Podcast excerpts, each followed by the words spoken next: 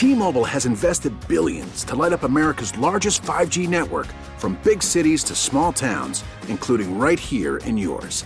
And great coverage is just the beginning. Right now, families and small businesses can save up to 20% versus AT&T and Verizon when they switch. Visit your local T-Mobile store today.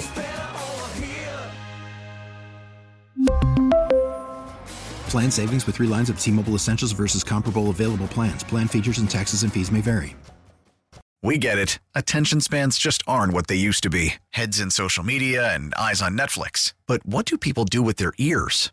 Well, for one, they're listening to audio. Americans spend 4.4 hours with audio every day. Oh, and you want the proof? Well, you just sat through this ad that's now approaching 30 seconds. What could you say to a potential customer in 30 seconds? Let Audacy put together a media plan tailor made for your unique marketing needs. Advertise with Audacy. Visit ads.audacy.com. Welcome to Cody and Gold on 610 Sports Radio. On today's show, the Cats knock off the Hawks in an overtime thriller. Did the Chiefs surpass our expectations this year? And could Kadarius Toney see an increased role in the postseason? Special guests include Nate Taylor at 10:30, Josh Klingler at 12:30. Now the only two guys in the area who actually don't believe in Jerome Tang. Cody Tapp and Alex Gold. Why you got to start the show that that's absolutely not true? We're going to talk about Jerome Tang. It's not what you said before the show. Lies. I specifically heard you say you hate Jerome Tang. lies. Yeah, I heard that too. absolute lies.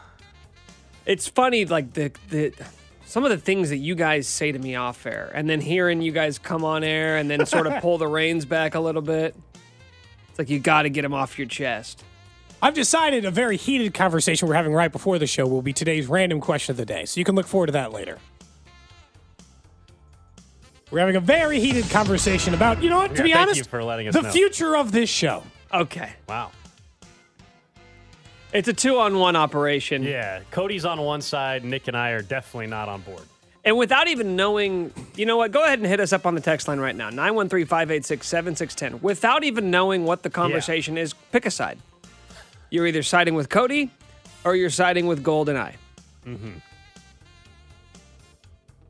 Choose I think fighter. you should choose me. This is about big things for the future of this show and how we could make this show even better. Okay. Maybe the best it's ever been. Cody, see, here's what Cody is like a dog chasing a car. He doesn't know what he would do if he actually caught it. He just knows that there's something loud and fast driving by, and he wants to get close to it and find out what it is. I, I was worried you were going to describe me as the monorail guy from The Simpsons instead. Yeah. I'm just pitching false hope for mm-hmm. something that will inevitably fall apart, but I'll take it. I'll take Now, dog chasing hey, a car. I'll give you that. You're a big dreamer. But I don't think you always consider logistics and Oh, I consider them. I understand the difficulties that you come with just them. dismiss them. I would just still like to push forward, even though there are problems. Okay. All right, so we'll find out what that's all about coming up during the random question of the day. Reminder on Friday, we're going to be out at Rally House in Overland Park. MJ Melendez, Michael Massey get a co host the one o'clock hour with us. And we'll give you a chance today, twice throughout the show, to win a playoff pack courtesy of our friends over at Rally House. So that's your first heads up. Be listening coming up in the 11 o'clock hour for your first chance to win one of those playoff packs from Rally House. But we, we had said something in the offseason over and over about this Chiefs team to win a Super Bowl, right? We had said, you know what? And we've said it for a couple years, I feel like. If they only had this, if they, if they all we're asking for is this, what was this? It was a league average defense. That was that was what we said. If they only had Correct. not worried about the offense, but if they only had a league average defense, well, guess what they have, Cody? A league average. A league average defense. Almost in a weird way, perfectly league average, right? Like EPA per play, points per game, whatever. They all fall almost firmly in the middle. Hi, we're like 15th here. We're not good or bad. We just exist in a realm that puts us at perfectly average. And the way I was viewing it, and I think maybe we all should, is if they can't win it this year, then we should probably be changing our perception on whether a league average defense is good enough to win a Super Bowl. They are the number one offense in all of football. All we ever asked for in all those other years was league average defensive play. That's what they are all season. Pretty consistently been that. The only category in which they're above league average is sacks. A decidedly good place to be above league average. So to me, it's like if this defense isn't good enough to get it done, then we can't keep saying a league average defense is good enough to get it done. We will have to ask more of the Chiefs going forward if they're unable to get the Super Bowl this year. Or if it's the reason it holds them back from getting the Super yeah, Bowl because this year. of course we can all come up with a, a scenario. Let's say they have the turnover issues that we've discussed. You know, if you're asked what are the, the big concerns heading into this postseason, turnovers are still a, a concern very high up on the list, if not at the very top of the list, other than special teams. So if they add a game, Cody, where offensively they fumble the ball three times again, like they did against the Jags, or three turnovers, period, and lost, I don't think that would mean, oh, well, then the idea of just have a league average defense doesn't fit anymore, right? I mean, there's there's scenarios where it won't be the the fact that they didn't have a good enough defense that you can come up with, right? I mean, Yeah. I, I, if if they turn the ball over three times, I don't think I would sit here and tell you, well, see, it means the offense was good enough, but the defense just wasn't. No, I would say they turn the ball over three times, you don't win playoff games doing that typically. No, but it's also like that's way less likely. You know, Mahomes throwing, yeah, sure, fine. If Mahomes throws three picks in the AFC title game, I'm not going to be like, well, that defense wasn't good enough because that's not the case. But the thing is, the Chiefs, the two times they've been to the Super Bowl, they were top 10 in points per game. They weren't they weren't league average. They were one of the better defenses from a points per game perspective. They might have been worse in the sack department or whatever, but they were more consistently near the top of the defensive rankings and not where they are now, which is decidedly average. They are, and so to me, it's and in some of those years they had like the number two offense or the number three offense, right? In the year they won the Super Bowl, they you know in a points per game perspective, it might vary a little bit or move, but in those cases, we know that the way that this is set up is you all we've asked for is this. We've asked for the situation that they're in now. And if it fails, then I would say that can't be your plan anymore. It can't be our plan anymore. And I don't know if the Chiefs were looking at it that way or not, but that can't be the move going forward, if that makes sense, right? You have to put a different plan in place if a league average defense is the reason why you fall short.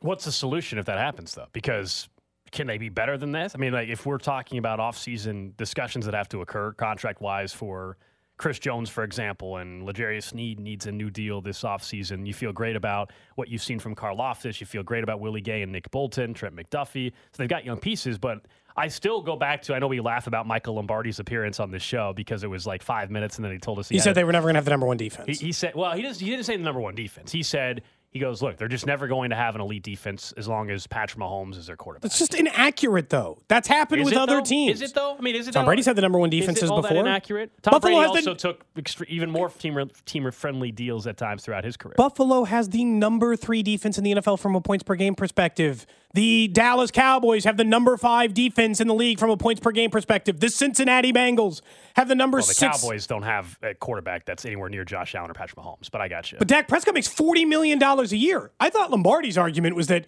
you can't have a number one defense when you're paying Mahomes. Those guys are being paid.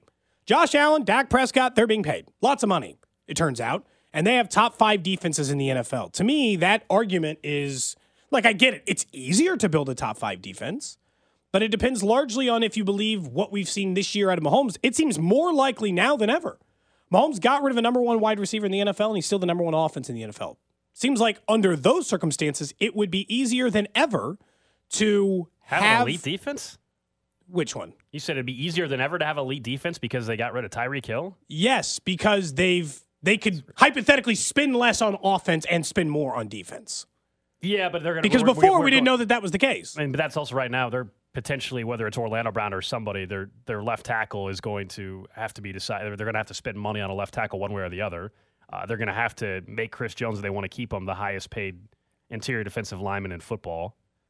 These are things that still have to happen. Like I disagree that it's easier because to me they have a lot. Of, they have big contracts they got to work out this offseason. No, but but And but not have, is going to get a new deal restructured either this offseason or next offseason as well. Yeah, but So they I don't have to pay. But that. everyone will get paid that, and they don't have to necessarily pay some of the weapons they thought they were going to have to pay. If that makes sense, that's why I'm saying it's easier. It's still not easy. I understand the challenges that come with building that kind of defense. They also but, don't have to be elite defense to win the Super Bowl. That's the other part. That's why I disagree with like the, the notion that the Chiefs. But how good to- do they have to be? Is 15th really good enough? I'm worried it's not. If they're not losing the turnover battle and they're not missing extra points and muffing kicks, yeah. Because I, I, I Okay, don't- so if everyone else is perfect, see that you don't stinks. Have to be per- no, you don't have to be perfect, but like the, the notion, like I, I don't want to be sitting here. One, I hope they don't lose before the Sure. Super Bowl, obviously. But on AFC title game ends and the Chiefs lose the game, they had two turnovers, and you're just telling me the defense just isn't good enough. And I would say you also turned the ball over two times in that game, sure, and, and your I'm quarterback played the worst half of his career. Like the, I, I know the defense is always the easy target. Like I don't think it'll be this overarching. Uh, indictment on the defense that it's definitive. Like, see, league average defense is not good enough. I would say, well, what else happened in that football game? Did they muff a kick? Did they miss an extra point? Did they did they have three turnovers? Did they lose the turnover battle? Like, it's not as sim. What I'm saying is, it's not as simple as, hey, just be league Oh, average and you're winning the Super Bowl. I but I know that but that's kind of how we've placed it is and we understand that the defense should if a league average defense goal should be able to cover a mistake. Like what you're describing, like the comedy of errors, yeah, the league average defense isn't going to cover that. But it should be able to cover one mistake. Mahomes should be allowed one pick. The special team should be allowed a turnover or a bad offensive series or a bad offensive quarter. Like it shouldn't just this- be on them this, to When is this defense? When has only been one mistake? When has this defense not been able to handle one mistake? I would argue they've done very well when it hasn't been a three turnover game in short I, fields. I would say they have, but the the the conversation isn't like where they've been to this point. It's now that we're in the playoffs. Is this going to be enough in order to cover it? And that's I think where my concern is. I'm not saying that they haven't done a fine job this year when the team has limited its mistakes to what one, two, three, four, whatever it's going to be, right? The not the comedy of errors that we've had a couple times in games for the Chiefs. But the problem is, is can they? Is that good enough come postseason time? They haven't even played a postseason game yet this year, so it's funny to be having this conversation Sure. because we don't know. But it's like the Jags defense; it is good enough to cover some mistakes. the The Chiefs defense has never really consistently been able to do that.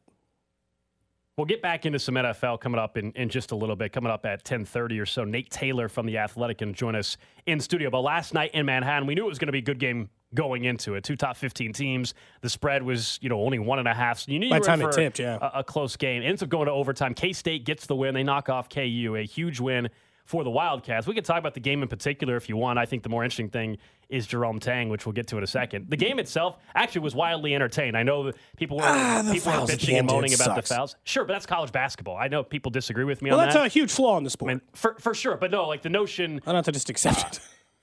Right? uh, But that Yeah. was, yeah. I mean, that that's fine. My point is like it was an entertaining game, and Yeah. if you're saying it wasn't entertaining, then I would just say, well, then you don't think college basketball is entertaining, and that's fine if you don't. I think that that's probably the argument. Fair. I the sport itself has a criticized. massive problem. In. I tweeted out during the game. I was like, "Man, this is a lot of fun. That's College basketball same. rules." And somebody, I had like ten people tweet at me and say, "What are you watching? this game sucks." I'm like, "Okay, what are we doing here? Can I just like this thing?"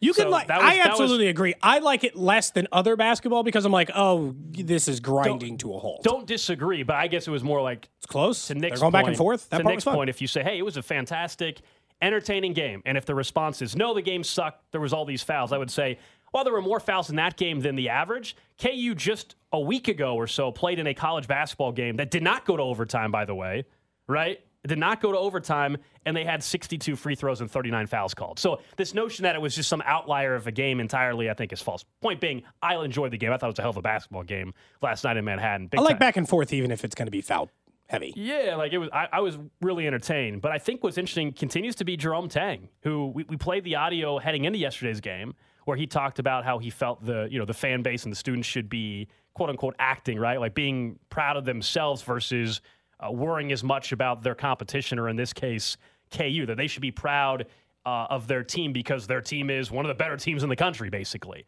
And then after the game. I've never seen a coach do this. And by the way, I, I, think it's just great. Uh, I, I think Jerome Tang's fantastic, and I It's bold. it's hard not to like him, but he gets up on the scores table at the end of the game and starts a, a KSU chant after the student section went back to the FKU chant. And I just don't ever think we see a coach, other than what, a high school coach reprimanding the students for like cursing at their local high He- school game. Like, that's it. You don't He- ever see it. He is legitimately right now trying to encourage an entire fan base to change who they are at their core, which is pretty bold for a guy who's been coaching for his team for like 15 games, 20 games, right? I mean, he's barely been there and he is single handedly trying to change the culture. By the way, he's right. He's doing a good job. He already has them in a winning way so quickly. He seemingly has the right attitude towards it to the point that I can't understand how teams must have missed on Jerome Tang for a decade. if they knew that this was the version they were getting, he'd have been a head coach 10 years ago. But, you know, I got to be honest, that is an uphill climb for him. Unless he's planning on being at Kansas State for 10 years, you cannot change how a fan base is going to act in a year, two years.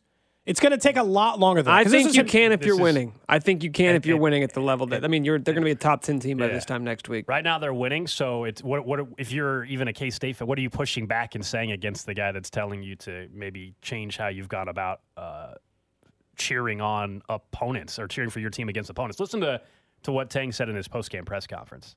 Well, I was really disappointed in um, the introduction when our our students started chanting the, the FKU chant. Um, it's like crap. I hadn't I hadn't gotten it across yet, you know, and uh, there's work to be done. And and then at the end of the game, when they were on the, the floor and, and they started chanting it again, you know, I, I just I really want them to understand that um, you know we don't we don't have to degrade the other team. We can dislike them or win, but but let's let's let's cheer for us. Let's just let America hear Kansas State and not hear the other name. I I've, I think he's fantastic. I know it sounds weird right now that both of the the local schools that if you're a KU fan that you're rivals with, uh, that both coaches I actually think are, are pretty fantastic. And if you listen to their, like I'm talking about Dennis Gates over at Missouri, not only as a coach, but like if you listen to his post game press conferences, Yeah. I think he's fantastic. Uh, Jerome Tang, it's hard not to like Jerome Tang, even as a KU fan. I understand he just beat you last night, but from how he's approached things, I think he's great. Well, I think uh, honestly, I know it's still early. We're still in January, but like early front runner for Time Person of the Year, Jerome Tang. You no. uh, Do you he's regret all your memes making fun of Kansas it- State it- fans? it- Do you no, regret? I, do you, know, regret that? I know. I made fun of. I made fun of the Press uh, conference. print, the Matt Qu- Quatraro press conference too. Anytime somebody says they won the press conference, that's Yeah. the joke. Quatraro. That's the joke. It's not a Jerome Tang joke. and he, he's going to be unless Iowa State somehow won the Big Twelve. Uh, Jerome Tang's easily going to be Big Twelve Coach of the Year, and Yeah. he should be one of the top two candidates for, For co- sure. National Coach of the Year. And and what you have to remember with like what he's trying to do there is you can say it's an uphill battle and you might be right, but what he's also doing is letting the fan base know we can be better than what we have been. And it's not the whole fan base. It's not like It's all 8,000 plus. the It's all students. Yeah, who are chanting the yeah. FKU. So I'm sure there are a lot of K State fans that are like, good. We're tired of being associated with this very sophomoric joke. And when you're winning and he's saying, hey, you, you guys want to be better? You guys want to be more than just a joke that everybody gets excited for every five years when you beat Kansas? Then these are the sorts of things that we need to do differently to be respected as a program. It's really tough to push back on that if you're a K State fan who does want to be Is- respected and taken seriously. But is it? Isn't it? I don't know if it's the same, but isn't it the same argument? People like don't rush the court. Like let students have fun. no, it's not. Turns out twenty year olds are going to have fun. No, and because every Rushing every court's program in the country rushes Yeah. the court when they get a big upset. There's no other country, or there's no other program that does an FKU chant that takes up probably what ten minutes of the And I- entire and- game day and- experience. And, as I've told you, honestly, the when they're playing KU, I don't have as big of a problem with it. I think where it is ridiculous is when when it's going on when they're not even playing the others. You're not even playing KU when you do it. That's where I'm like, that's truly the hey living rent free part. When you're playing that team, I actually don't have that big. yeah, of it a seems don't have like a less problem big with of a it. deal with it. Yeah. Then it seems like no when- deal to when me when they're playing. When it's K State against Iowa State on a Saturday in Yeah. Manhattan, and you're chanting FKU, like why why are you doing it? It doesn't make any sense. Well, it's just kind of like to me. I think Jerome Tang almost sees it as like, you know, K State basketball. That's his girlfriend now, and he doesn't want his girlfriend going out and getting drunk and making a fool of herself when they go out to dinner. Right? I'm bringing you around my friends now. Maybe you need to class it up a little bit. He wants to be taken seriously as a basketball coach, and I feel like with him, he's been uh, very outward about the fact that he's a Christian, and like he doesn't want to hear that for his program, and so. I don't have a problem with it either. I also don't have a problem that he's like, uh uh-uh, uh, we are cleaning this stuff like I, up. mean, I think it's great in general. Like his whole, I think his whole, what do you want to call it, his, his style, all of it. I think it's fantastic. I like in that analogy. Clearly, that's what happened with him and Lindsay, but the Oh. other way around. Nick was the wasted drunk girl that Lindsay Hmm. wanted to take around her friends, and Nick needed to class it up a little. That's not true. You got lost at the concert. You told the story on air. Okay. That was this year. Oh, that's true. Last year. New year, new me. You know? Dry January. How's it going? Holding strong. Strong? Yeah. Till this weekend. Strong. Very. What do you mean till this weekend? He's got another over another more, Uh, than, more than a week. I did uh, decide I'm going to take this weekend off because I have uh, one of my best friends then from it's not- college not and dry. his wife are coming in town. then it's not dry January. well, dryish, drier. Drier, drier, Drier January. Yeah, drier January. Drier January and the early part of February. He's going to make up that time. That's right. He's I'm good going for to go. that time later. I'm going into the first weekend of February, so I'll, I'll steal those days back. Does that count the same? Yeah. Can Nick say he has completed dry January if he goes into February? what if I did But- 31 days out of 34 where that where I was dry? I don't think so. So I just pretty have to start over from stra- scratch. I think I'll give it to you, Nick. Maybe I'll just never drink again. Maybe Oh. this will be the last weekend I drink. Just ever? Yeah. Uh, B Dub did hand me a loaded coffee though when he walked out of the studio. So I've got coffee and Irish whiskey. I haven't Oh. drank it yet though. Are you going to? I don't know. It's a little early.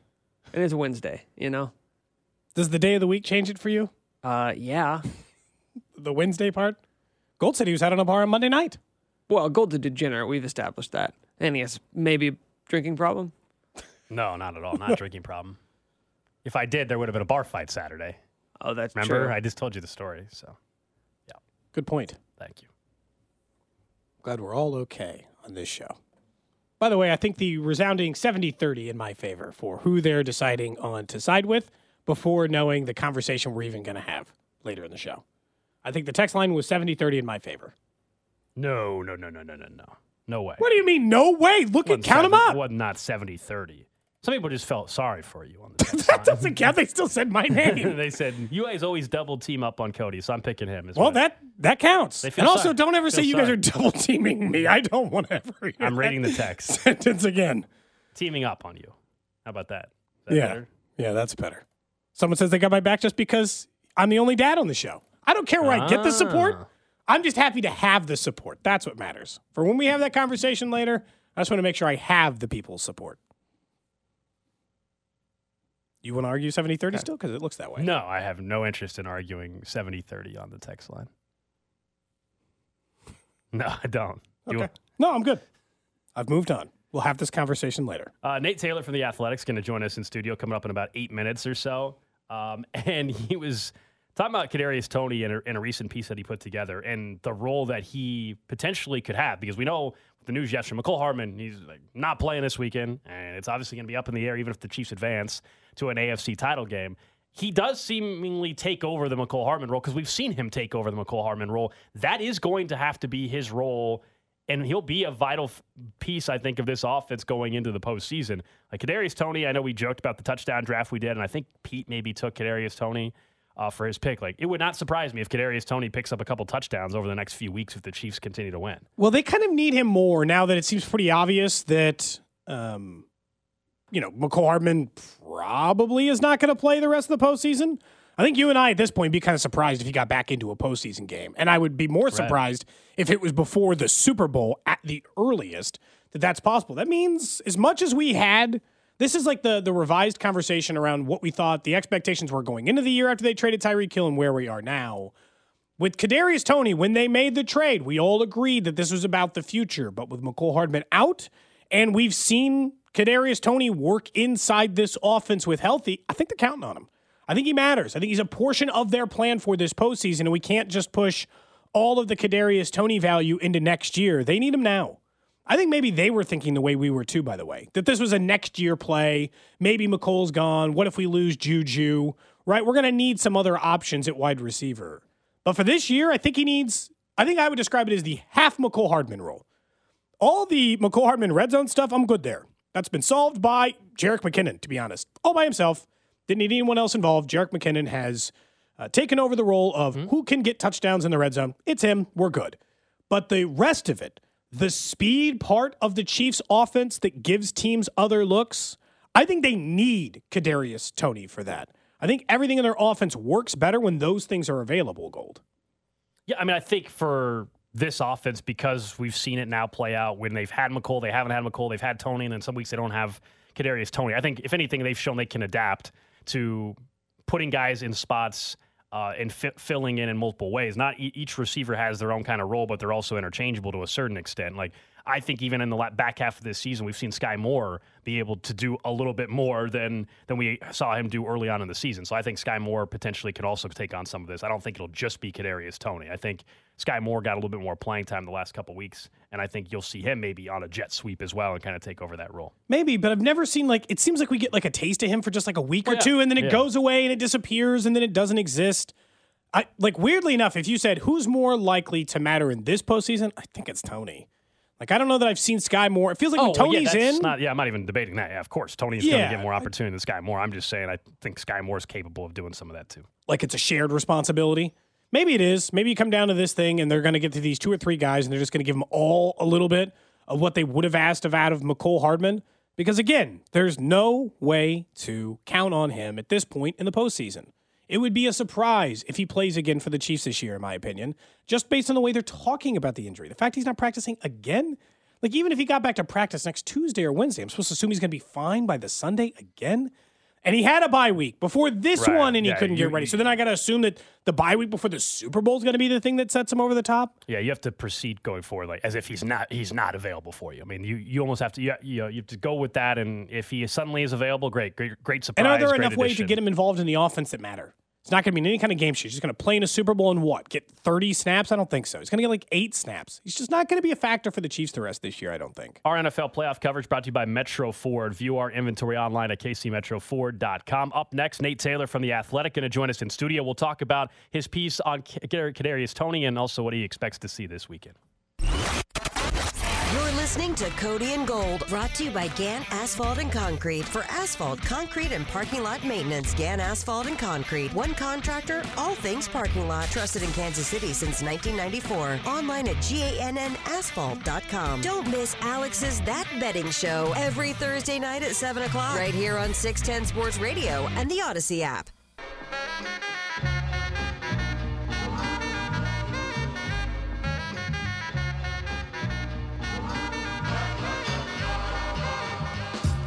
Back here on Cody and Gold, Alex Gold, Cody Tapp, Nick Schwert with you. We'll get to Notable Notes in the 11 o'clock hour today. Also, don't forget in the 11 o'clock hour, your chance to win a playoff pack from our friends over at Rally House. Two of those to give away today, two of those to give away on Thursday, all kinds of stuff to give away on Friday's show as we'll be out at Rally House from 10 to 2, the Oak Park location. And then Michael Massey and MJ Melendez going to co host our show for the entire 1 o'clock hour coming up on Friday afternoon, getting set for the Chiefs game against the Jags. And to talk a little bit more about that, Nate Taylor from The Athletic joining us in studio. Normally we get Nate Taylor, a little afternoon Nate Taylor. We get morning Nate Taylor uh, here on a uh, on a Wednesday morning. What's going on, man? How how we feeling heading into now uh, postseason football? I'm here, man. Well, maybe. Maybe you're here. Hello, hello, hi. There we go. Yeah, I'm no, Nate.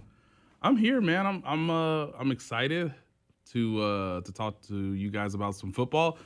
Look, I I drink a lot of coffee. That's where I get most of my energy from. Like a good shower in the morning and then a ton of coffee. So looked at film, looked at stats. Um eager to see uh, how the Chiefs perform on Saturday. Just because, look, they're they're the better team. They're expected to win, but you know, postseason games they they get a little little tricky at times. What about last weekend would suggest that? um, honestly, it's part of the huge reason why I still feel very good they're avoiding the divisional one. Yes. Because if anything, that taught you like Miami and Baltimore getting Yeah. a crack, even with bad backup quarterback, doesn't matter, right? No matter what it is. At the very least, just not having to face that team again feels like a good thing to me, Nate. That's what matters here to me. Yeah, that combined with having the bye week, having a coaching staff that's been through it before, obviously a quarterback in Mahomes that has done it um, three times now. I mean, it's just it's amazing uh, that he is, of course, the oldest quarterback in the AFC playoffs at the age of 27, pretty much in his prime, and the fact that look, the team is going to be as healthy as you could ask for outside of you know whether or not Mecole Hardman will be available, and if so, um, could he be available for limited snaps to be sort of a decoy, at least to take attention away, you know, to maybe alleviate somebody else Sure. um, in a passing play. Outside of that, they're pretty healthy. I mean, everybody on defense is expected to be there. Um, the Chiefs could get Jody Fortson back. That that looks like to be probably the most positive sign out of the three guys. Whether it's Jody Fortson with the elbow, uh, Clyde Edwards-Helaire with a high ankle sprain, and of course um, you know, Mecole with the abdomen pelvis issue that he's had pretty much since the middle of the season. So you're healthy, you're at home, you're the better team, you've got the more experienced coach and the more experienced quarterback, and everybody on defense is healthy. I mean, it's not no other team in the conference can say that before these games start over the weekend. No, because the Bills lost more in season, and Mm-hmm. Cincinnati might have just lost their left tackle, or at least for this game, right? Lost their left tackle. I think there was some hope maybe that he would, he could still be back at some point this postseason. But Mm. it's like, is that enough alone? Because like Jacksonville's not down and out either. All the guys they were counting on this year are mostly on their roster and available, and they're playing better. I mean, it's just a matter of. Like, is Kansas City that much better? And to me, it still feels like everything is a coin flip. I don't know. Like every NFL playoff game moving forward in these four just feels like a, I'm not I'm not confident enough to tell you that I think any one of them is going to win. They have, Kansas the, City's probably the most. they, they have the highest point spread, correct? Yeah, they do. Nine and a half gold. I mean, what's Eight the a uh, half. Eight and a and a half half, now. yeah. Okay. Um, Look, Depending Ja- on which book, yeah. yeah, the, the obviously the Jags deserve respect, and for what they did last Saturday was as impressive as you can get for a rookie quarterback making his postseason debut. Honestly, um, and look that that defense, uh, when motivated, you know, really performed at a high level against an offense that sputtered. You know, Yeah. midway through the game. Um, I thought the entire season came down, and I've said this before, um, but I thought the entire season came down to okay, if if if you trust Mahomes this much, if you trust the infrastructure that Andy Reid, Eric Bieniemy, and Steve Spagnuolo have created, if you get, you know, pretty good production out of a larger than normal rookie class, then the goal is to get back to the AFC Championship game so that you have another shot to get to the Super Bowl because when you go into that AFC Championship game, you'll have the better quarterback, which means you'll always have a chance. But with a younger roster um, entering this second phase of Mahomes' sort of career, I just thought, hey, if you get back to the championship game, that is a massive achievement. And now they're one game away from doing that, and they don't have to play the Bills or the Bengals in order to do that. Um, it's it's really a remarkable season in a lot of ways, but we also know that this team has not played, you know, their best football up until the last game of the regular season when they started from start to finish. They just dominated the opponent. But did it say something? They don't have to play their best football to win 14 games. I don't really care what the schedule is. I mean, I don't know how many teams play their best football across the board. True, Won true. 14 games. They only lost three times. Yeah. Now you could you could argue that hey maybe the Bucks game was their best from start to finish. I, okay, that's fine.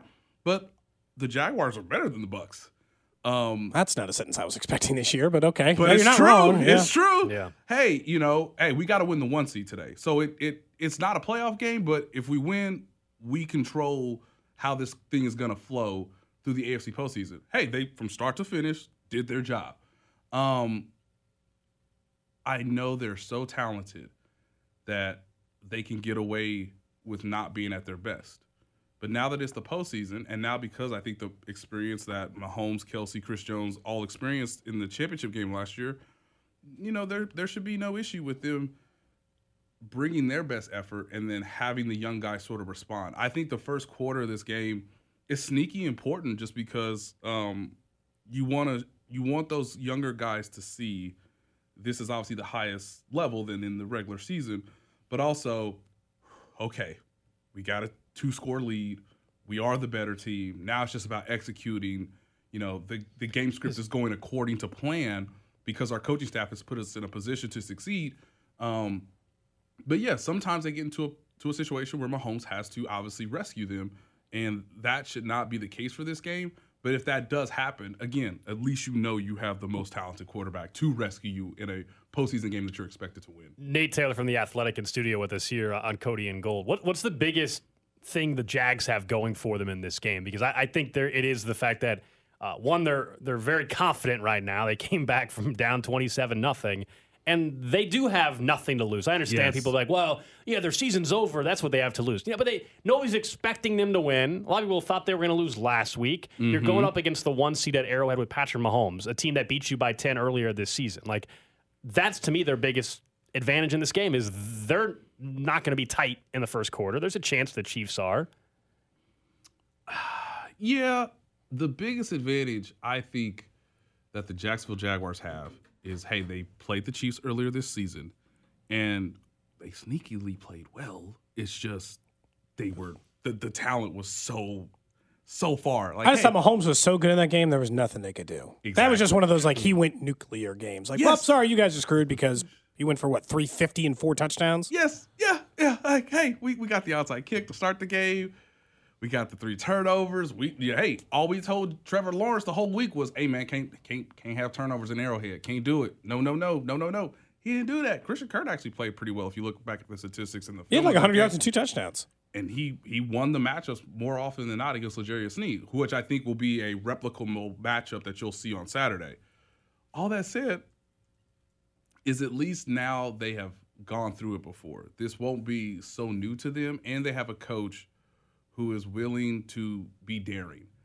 And the thought that I have is, if there's any specialty play on the on the on the laminated sheet, Doug, run it He's gonna. like just run it. I don't I don't care what the down and distance is. I don't care what the situation is. If it's fourth and five, I don't care where we are on the field. Run that play. Run run another one. Um, as they showed against the Chargers in the second half, they are really good in short yardage situations. They're really good in two point plays. They're really good in the red zone. Because Pederson's really creative. Mm-hmm. He's very good. It's one of his better skill sets as a coach. He is. He's not boring. He's No. good at. Cre- he's like like I. I Look, I'm sure everybody who comes after Andy be like, "Well, I saw what he did and I did it," but Doug Doug took that skill and that was his best one leaving town. His best one coming out of Andy was he's one of the better play designers in the NFL. I mean, we saw it with Foles in the Super Bowl or crazy. ETN on fourth and one. He's got more than enough of a book now that people should talk about Pederson going into a game the same way they do Andy. Like he's going to do something and it's going to work because he's designing it well. flea flickers, double passes, wide receiver passes, running back passes, like anything, coach. I, I I honestly believe that like, okay, we're down 10 nothing. cool. Like like, hey, maybe our first hey, maybe they first 15 plays was better than our first 15 plays. Maybe they got more talent to execute those 15 plays Sure. than we do. All right, cool. Now I can just run anything. Um, because to your guys' point, they don't really have a ton to lose. They're gonna get so much experience because yeah, yeah, you're trying to play Patrick Mahomes at the highest level. Um, when he's had two weeks to prepare for you. Like I think some people also forget that too. Like because you're the one seed, there are four options, right? That you could play. And because of the situations going into that game, there were really two. Yep. And and by the way, play both those teams this year. So Didn't Andy kind of admit that? Like he said, we mm-hmm. prepare for the ones we think are more likely more. Yes. Like he, I don't know if that's the exact wording he used last week, It- but it's pretty close to that, wasn't it? Something like that. yeah, Yeah. essentially. And, and so obviously they they spread it out. They they divide up the responsibilities in the coaching staff of at least getting you an early look. But for Mahomes, I mean, the easiest part of his bye week preparation was, oh, I've already played these two teams, and really the personnel hasn't changed, and they might throw a wrinkle here and there, and that's something I asked him in the presser yesterday. Um, but like, he's got the most experience playing these games. Like, at some point, you just start to master even the more difficult things just because you've done it more often. So, if you're Doug Pederson, how do we level the playing field? Make this game as wonky as hell. Run every trick play imaginable. Go for it on fourth down. See if you can extend drives and maybe limit the possessions that the Chiefs have. And like, hey, if you want to start the game with another onside kick, I will salute you. Cause like, why not? You're the underdog. You're you the the most points are given to you to start this weekend. So like, you just have to tell the fellas, hey, we tried it. We tried it the normal way in November, and we still lost by ten guys. So. It's And my- we had everything go in our favor from a turnover and onside kick. They got four extra possessions in that game. So I would be doing coaching malpractice if I told you we were going to do the same thing and ask for different results. So just like make the game crazy. Like I I really hope that Doug Pederson just doesn't play conventional or just doesn't try to like get it to the fourth quarter. No, you need to go into the fourth quarter having a lead, building momentum and having a we can get this done sort of mindset throughout the sideline versus yeah, man, that dude's just really good over there. Or hey, Chris Jones is just destroying all our plans. Like they're gonna have to they're gonna have to schematically level the playing field. in that Week Ten game, Mahomes I don't think got sacked. Right, I don't believe No, Mahomes got sacked, sacks. but they. It, it still was one of those games where they were able to get pressure on him, right? I mean, both Orlando Brown Jr. and Andrew Wylie kind of struggled. And I understand there was no sacks, but mm-hmm. Mahomes gets some credit for that. We discussed this earlier in the week. I feel like the offensive line for the Chiefs has gotten better as the season has gone on, but Yep. What about that pass rush though for for Jacksonville? Because I still think uh, if you're concerned about that defense, it, no question, it is still going to be does Andrew Wylie and Orlando Brown Jr. do they hold up in this game on Sunday or Saturday? So they had four quarterback hits. Now that I'm looking back at it, Travon Walker, he's a lot better now than he was Sure. probably when they played in early November. Josh Allen is arguably their best defender. Um, I'm gonna just I'm gonna give it to him. Like he's their best defender. Uh, they have I can't say this young man's name. It's it is really unfortunate. Um, but they have a linebacker that's also pretty pretty effective. Uh, Oluokun. Khan. Oluokun. Yeah, I, Yeah. I don't try to say the first name. Uh, You're like, like I'm not gonna pretend like I. I'll try to say the first name. I name. think they just call him Foy. Honestly, I think it's like Foye, Foye. yeah, Foye yeah. or So, whatever, so yeah. Foye was really good. He had seven tackles. He was in the mix. But probably their best defender for this game is Josh Allen. Um, They averaged eight yards a play in that game. of course. Like, there's nothing to look at that defensive performance and be like, will that work? No, none of it worked. So look, if Jerick McKinnon is going to be used in the red zone, like you guys have talked about earlier, and if you're in the middle of the field, he becomes your best, you know, pass protector. Uh, so that you have a six-man blocking scheme to get somebody open like MVS or Kadarius Toney.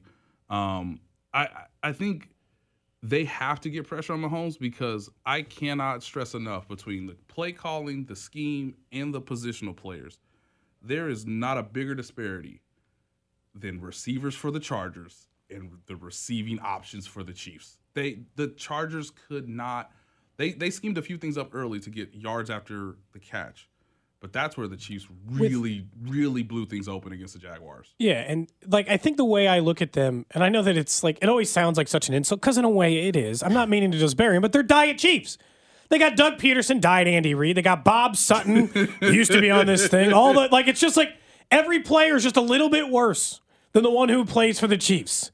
It doesn't matter. They're just all a little bit worse. They're not bad. They're not bad Not players. bad. That's why they're in the postseason. I didn't care. You called Trevor Lawrence. Di- like it's like they're all just a little bit worse than the guys we have on our side. The thing I like about Lawrence, and this is the thing we had conversation we had on Monday, which was at least Lawrence looks like he can be a killer.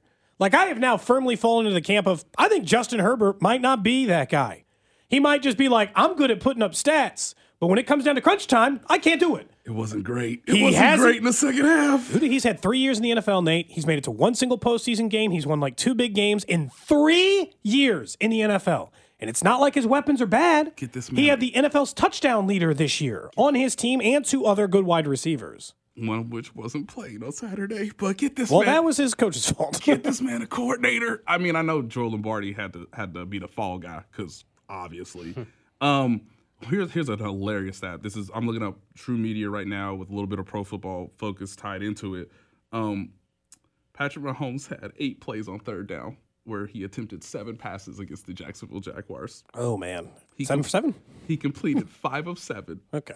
Uh, he rushed for 19 yards on on the Oh, on, the on other two. other. six first downs. Um, yeah, man, yeah, it's. Ooh, um, I don't think that game tape would be fun to watch if I were Jacksonville. I think I'd be more inclined to watch the team because their defense played a lot better right after that. yeah, Because around then, when they were three and seven, that's in Kansas City. And we were like, "Hey, they should trade us Josh Allen." like, we were still talking about that being a possibility, right? right. Get him on the phone. We had to keep making it clear that it was the defensive end Josh Allen, not the quarterback for the Bills. But Yes. like that was the conversation around that time. They were nowhere close to the team they are now, but they're still worse. yeah. They're still worse than the Chiefs are. And and the question then becomes okay well they got four quarterback hits. Some of that was a little bit of blitzing but they didn't blitz a ton. Um so do you do you turn that up in the second time? Because it's like hey when we played when we played zone which is what they mostly do hey when we played back and played zone tried to take the top away he he he he, Killed he us. knifed us on third down you know which is why you play zone. You play zone to get to third down hoping that you'll get pressure on that particular play because you know it's a passing situation more times than not. Okay so do we do we blitz more and just pray that like there's a little bit of mistiming or one of those guys gets home or Mahomes scrambles and tries to do too much you know out of the pocket? Maybe but when you look at hey uh we got two men on Kadarius Toney on a on a on a double move where in zone coverage we looked we looked to be in place. Hey he didn't get us dog he's he's elevating over us great. Hey, we're in zone coverage, and we know that every play starts with Travis Kelce inside the red zone. Why did he just catch a touchdown between three guys? Because Mahomes is so quick with the ball, and Kelce does just this. I watched this yesterday. He does this little move. He just gives like a little shoulder to think like I'm going this way. No, I'm actually going to sit right here at the goal line. Touchdown. I know that uh, the Tom Brady era is completely different, and he's obviously still in the NFL, but viewed differently probably by these young players. I assume everyone in the AFC views Patrick Mahomes as that version. Like, man, no matter what I do, I'm going to have to go through him.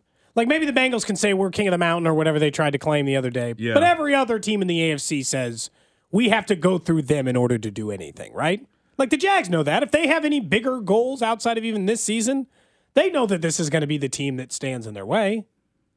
Yeah, and I think this will just again, let's say this holds true to form or true to expectation. Let's say the Chiefs win, whether it's eight points, ten points, four points. Um, this will be such a great experience for Jacksonville because now you can actually go into the offseason saying, okay, we've won our division, right? Yeah. We're in a better starting place than the Colts, who don't know who their coach and quarterback is. Tennessee, they don't know who their quarterback is. And obviously Houston, they don't know who their quarterback is. So really, Well, their quarterback's whoever's second overall, Bryce Young. sure, but he's gonna be a rookie with Yeah. like not a ton of talent around him. They also don't know their coach. Yep. so if we all know that, then it's about okay, how can we close the gap between Buffalo, Cincinnati, and Kansas City? And this will be really good representative about like how they want to stay true to their philosophies, how they want to change things, the certain talent that they want to sort of identify. Um, because they're probably gonna have to get better on defense, as sadly as it is. Like I think offensively, they're they're they're at a pretty good place. And of course, Calvin Ridley if he don't gamble, will be on their team, and we hope he'll be healthy. It's only going to be a year. They've never really said he's coming back yet. I'm assuming they're not going to do on, more than come a on, year. A full year. I I, mean, but- think it's a one year thing. You would hope, uh, but but he, you know, he'll have to go through the reinstation, you know, process basically, and hopefully he'll be reinstated. So I think they'll have to probably get better on defense. And again, to your point, and I love this discussion. If we have to go through Mahomes, what do we need to get better at? Cornerback, linebackers, and coverage, maybe. And can we get, you know, if we got Travon Walker already, can we get another guy to pair him with if Josh Allen? I don't think he, he's not a free agent, right? I, I haven't looked at this, but they'll, they'll probably that- get another. They'll probably have to get another pass rusher to, You know to, to It's like- compete. I was going to say that we were, you bring up coaching though, uh, and I'm curious, real quick, over the next couple minutes, what your thoughts are on the coaching cycle right now, because uh, as we know, there's Sean Payton's just you know basically going to flirt with everybody as he should, I guess. Yes. Uh, this coaching cycle. Uh, Shameful Eric behavior. Bieniemy's had one interview that we know of with the Colts, Mm-hmm. and then there's reports that the Titans have requested permission to speak with him and Matt Nagy. Mm-hmm. Cody and I, I think we talked probably with you about this. Like, it, he shouldn't have to do it, but I do think there is some reason to be interested in becoming a play caller elsewhere, if that really is what feedback you're getting. If you're Eric Bieniemy, that they don't believe that you're actually in charge of of the offense and that you need to prove yourself. I think it's ridiculous, but Mm-hmm. should he do that? No, no, To stay here forever? not forever, but no. I mean, I'm sorry. Who who who coordinates the offense or assists the head coach in coordinating the the offense to be the number Right. one Heinz? No, I, look, we, you, you don't have to convince us. I- I we believe all of what you're so saying. now- but the NFL doesn't. Yeah. He's interviewed with half the damn league. Um, now I think Mike Vrabel is a very good coach. Mm-hmm. Um, I trust Mike Vrabel. If you were Yeah. gonna, if you're gonna put Eric Bieniemy in a situation where he has to do that to prove something, um, they ain't got no quarterback. What about So, what so about that's a no, dog. what's about, what about Pittsburgh? You just do the Daniel Jones. Go over there and make Kenny Pickett look a little bit better than you're the you're the Kafka of their eye, right? Yeah, Matt Canada Go gets over fired. there and make someone look a little Has bit he better. not gotten Not fired, fired yet? yet. no, Not Tomlin. Tomlin was being a little vague about it. He might keep he might keep old Matt Canada Well, he, around. he he he explore other options. One would assume. Uh, Mike Tomlin also Kick some high level coach. Yeah. the man has no losing seasons on his record.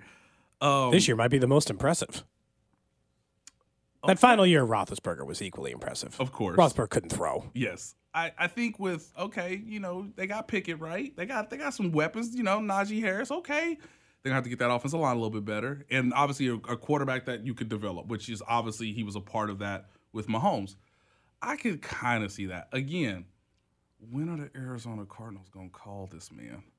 Like I don't know. That's the one that I'm sort of like, waiting Especially after their general manager said, "We're not going to deal with egos here." Like he was Mm-hmm. calling out Kyler Murray in his opening press conference.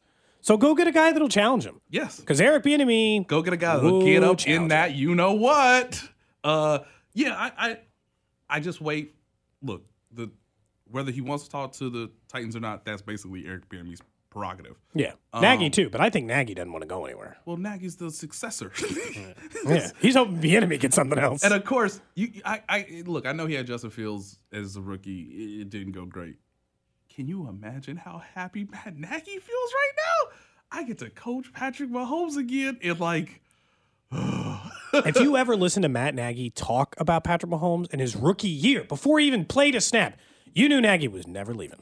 The second he got back, he's like, I'm gonna be here for a bit. Like I know I everybody else talking about I like, still- hey, would Eric Bieniemy wait out Andy Reid? No, but Nagy would. yes, Nagy I- sit around here for six, seven years to get that job to be Patrick Mahomes. I head coach. agree, but I've we've played out the scenario that let's say Andy Reid in two years needed to step away or something, and Eric Bieniemy's still on staff. Clark Hunt would look Clark terrible if he didn't hire. I mean, Oh, of based, course. based off the comments Of Clark course. made publicly, I don't know how on earth you don't hire Eric Bieniemy in that scenario. I don't think Andy Reid will be I'm just away saying. from the team in two years. I'm just I don't I, I don't either. I think he's going to be away in the team like six years. I don't either. Seven years. Right, right, right, Um. But I'm just But, uh, saying. but it's a it's a great they- scenario if to they, talk If through. they both were around, you'd have Around. to you'd have to pick Bieniemy. have to, There's no there's no and look and by the way, like I, I think can I can I say something that is like bold but also like just I don't know the actual fact. Eric Bieniemy and Na- Nagy like working together. Yeah. Like this was this was something that was the I you know I'm getting a little ahead of myself because this was obviously during the combine last year, right leading up to the combine, and of course I had to report that like hey if if if Eric doesn't get a head coaching job, he will sign with the team on another one year deal, and we'll just you know they'll just Keep doing this. and guess who's coming down the pike, guys? Matt Nagy. Because again, they all like working with one another. And I think some people were like, well, you know, Matt Nagy wants to kind of be a coordinator, and that's fine. That's usually the way this thing works when you're, you know, don't succeed as a as a first time head coach. You usually go back down to coordinator. But like this is a situation where they've all worked together before. They can all do it again. They all respect and admire one another.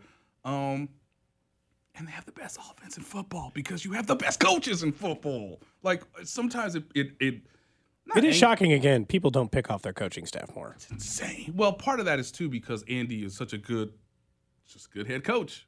Like, hey, um, People it- like working with him. It's not all on me. You know, I'm not. He he's so much above. Like, I don't have to look like I know what I'm doing. I've been doing this so long. We all do it, And he's loyal. of course. Like it doesn't matter. We can Incredibly we can say whatever we want about Dave Toub for 12 straight months on this show. And he's not looking to move on Toub. Unless something Like, catastrophic yeah. happens. Well, look, but then would- his hand is forced because, Right. like, that's the Brandon Staley thing. People don't realize how long he's known Joe Lombardi. They went to college together. Mm-hmm. Yep. In their early twenties. hey, dog, you're gonna have to fall on this one. Yeah, I'm sure that meeting sucked. It sucked. but But like, hey, May, we we only scored three points in the first half, and I just, I just gotta, I just gotta find somebody new. Like it's it, it happens. We all been there. But like, I just want to remind people, they have Andy Heck, above average offensive line coach. They have Eric Bieniemy.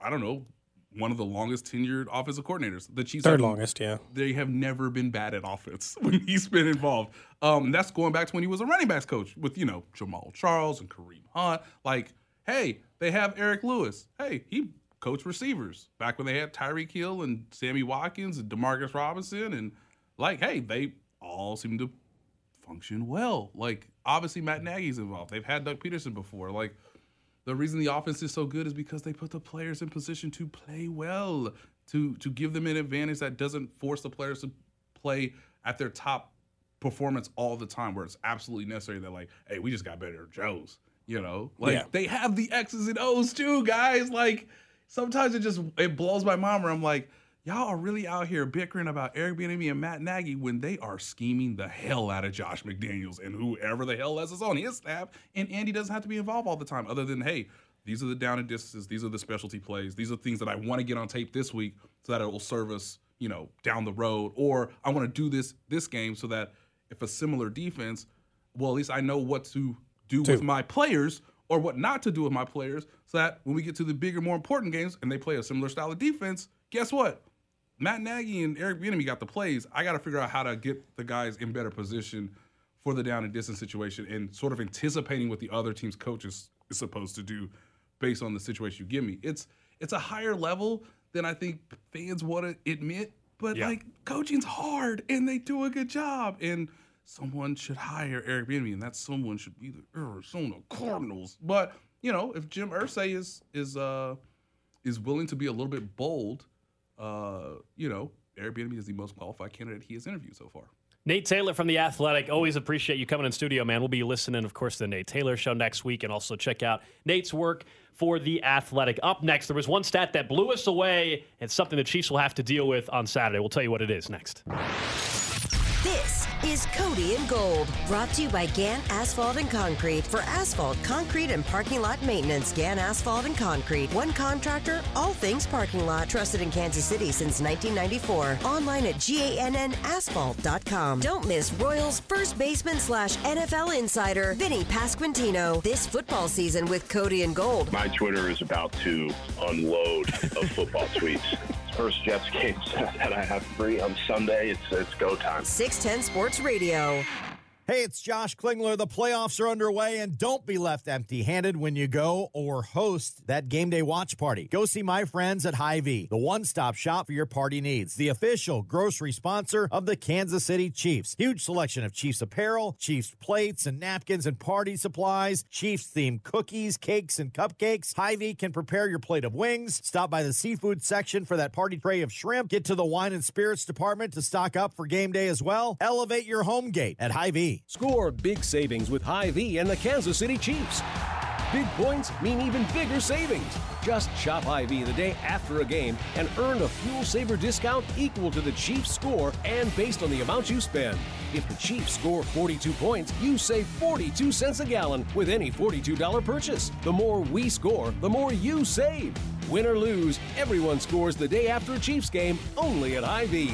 Must use lookup code 92910. Some restrictions apply. See store for details. We really need new phones. T-Mobile will cover the cost of four amazing new iPhone 15s, and each line is only $25 a month. New iPhone 15s? It's better over here. Only at T-Mobile get four iPhone 15s on us and four lines for 25 bucks per line per month with eligible trade-in when you switch.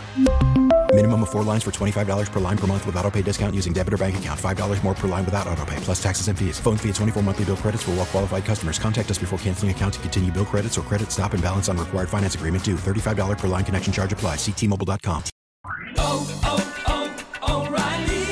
Protect your vehicle's engine with a full synthetic oil change and save with Mobil 1 at O'Reilly Auto Parts. Purchase five quarts of Mobil 1 full synthetic motor oil and receive a $10 O'Reilly gift card after rebate. See store for details. With your Mobil 1 purchase, you'll also receive two times points during O Rewards Bonus Points Month at O'Reilly Auto Parts. oh, oh, oh O'Reilly Auto Parts.